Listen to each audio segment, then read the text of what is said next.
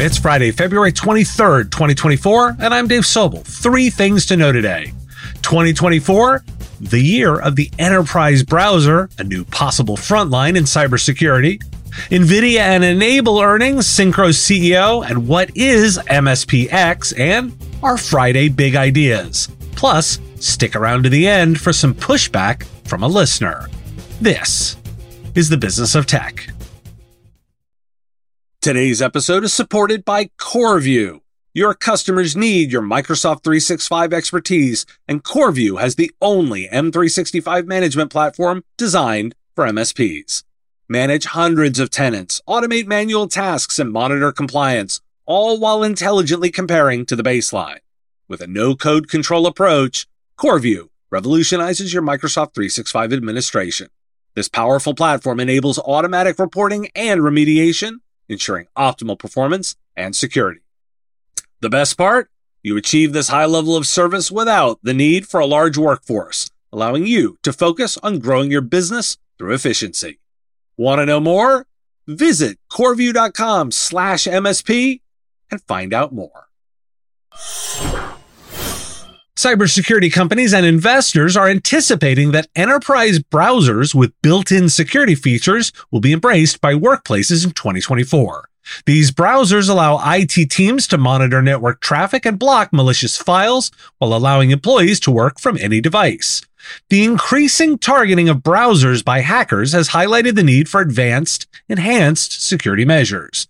Companies like Palo Alto Networks and Island are leading the way in developing enterprise browsers, and Atakama is in beta with a product for managed services providers, with more security vendors expected to pay attention to this technology in the coming months. Identity related threats pose an increasing risk to organizations, with attackers preferring to log in using stolen credentials rather than exploiting vulnerabilities. Reports from IBM X-Force and CrowdStrike highlight a surge in cyber attacks using valid credentials and other techniques spoofing legitimate users. Compromised valid accounts represented 30% of all incidents in 2023, making it the top initial access point for cyber criminals. Phishing attacks were down by 44% compared to 2022, partly due to using valid credentials. Now, with all the buzz in the MSP space about Screen Connect, I didn't want to miss the AT&T outage. AT&T has stated that the massive cell outage affecting over a million customers was caused by a technical error during network expansion, not a cyber attack. The outage prompted federal agencies, including the FBI, to investigate. AT&T has apologized for the incident and is taking steps to prevent future occurrences. Why do we care? AT&T wasn't a hack, something to know if you're asked. The development and adoption of enterprise browsers offers a new avenue for enhancing cybersecurity offerings. Providers should consider integrating these solutions into their portfolios educating clients on their benefits, and assisting with implementation and management to safeguard against browser based threats. Will that be part of your strategy?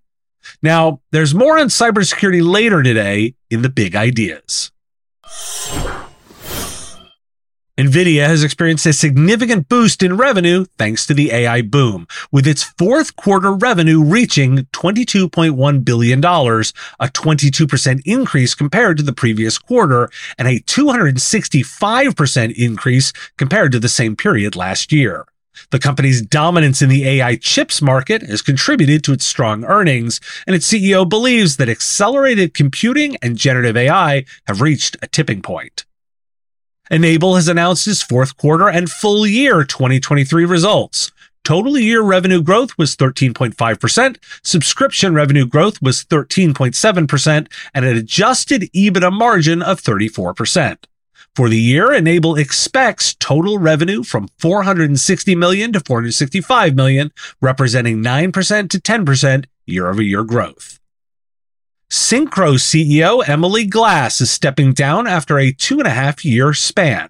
Glass expressed gratitude to the Syncro team and mentioned her plans to reflect, refresh, and refocus before her next adventure.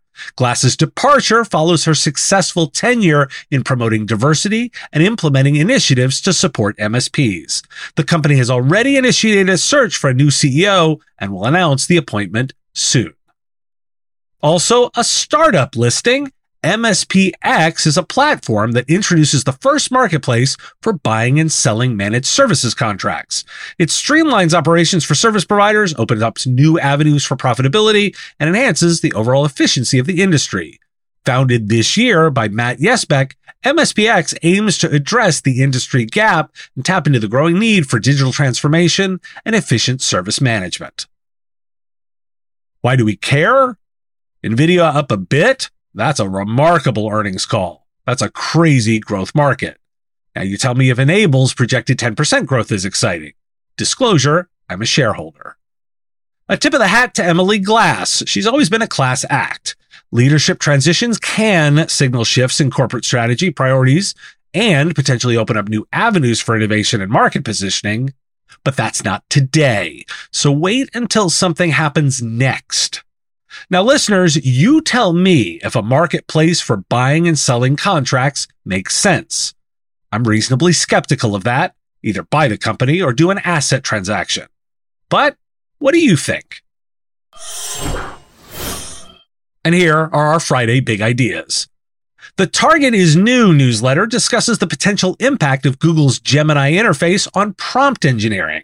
Is it dead already? Gemini introduces a reasoning interface that aims to enhance human interactions with machines by understanding the intention behind human input. The article raises the question of whether prompt engineering as a profession may soon end. Just started. It also mentions the efforts of Perplexity.ai in finding new ways to build relations with AI partners. With all the hype around cybersecurity, I wanted to point to an article in The Information. Cybersecurity providers are facing a slowdown in growth as companies feel they can't afford to keep increasing their security budgets annually. In response, big vendors like Microsoft offer discounted bundles, which may lead to more mergers and acquisitions in the cybersecurity industry. Palo Alto Networks, for example, is offering months worth of security software for free to buyers who switch from competing vendors. Despite the near term pain, big companies like Microsoft and Cisco, who've been acquiring smaller security startups, may be well positioned to rebound. Dark Reading looks at the roles of CIOs and CISOs converging as IT related business requirements change. With digital transformation, the roles of CIOs and CISOs overlap, highlighting cybersecurity's increasing importance. While CIOs focus on harnessing technology to innovate, CISOs handle compliance and cybersecurity threats. Collaboration and alignment between these two roles are critical for successful digital transformation. And Channel E2E's Jessica Davis discusses five trends to watch in the managed services industry in 2024. The trends include changes in B2B buying behavior, the rise of platforms, a shift in the economics of partnering, the end of third party cookies, and the opportunities presented by generative AI. Why do we care? Let's focus on that cybersecurity detail. This isn't an unlimited bucket of money from customers. There are budget constraints. It isn't an unlimited growth market. There's a lot to ponder this weekend. Thanks for listening. It's National Hospitality Workers Appreciation Day, so be nice at check in. I'm going to issue a clarification. A YouTube commenter said, quote, ConnectWise situation is an exploit slash vulnerability, not a breach. Humongous difference, end quote. I replied, I'd argue you're splitting hairs. ConnectWise is included in the alert that suspicious activity has happened. Security experts are saying the hackers are in customers' networks for those who haven't patched. That indicates breach to me, end quote. Now, I did grab a definition. Quote, a security breach is any incident that results in unauthorized access to computer data, applications, networks, or devices. It results in information being accessed without authorization. End quote. If hackers are in customer systems, I feel comfortable with the word breach, and we have reports now of hackers deploying ransomware with this vulnerability. CISA specifically noted that yesterday. But the poster does have a solid point in that from ConnectWise's perspective, they only have an exploit. It's their customers who have a breach. I appreciate the poster's focus as words do matter. I'm going to revisit this on the Wednesday live show. Let's get more perspectives, particularly as we consider if customers care. Thanks to at Dalen Gunter for pushing back. I love it. Have a question you want answered? We're taking listener questions. Send them, ideally as a voice memo or video, to question at mspradio.com. I answer listener questions live each week on our Wednesday live show on YouTube and LinkedIn at 3 p.m. Eastern. This weekend, you'll get our Wednesday live show in the podcast feed for Saturday and Sunday, my interview with end customer Tom Kehu, who specifically wanted to talk to MSPs on the show. Listen to that and have a great weekend. The Business of Tech is written and produced by me, Dave Sobel, under ethics guidelines posted at businessof.tech.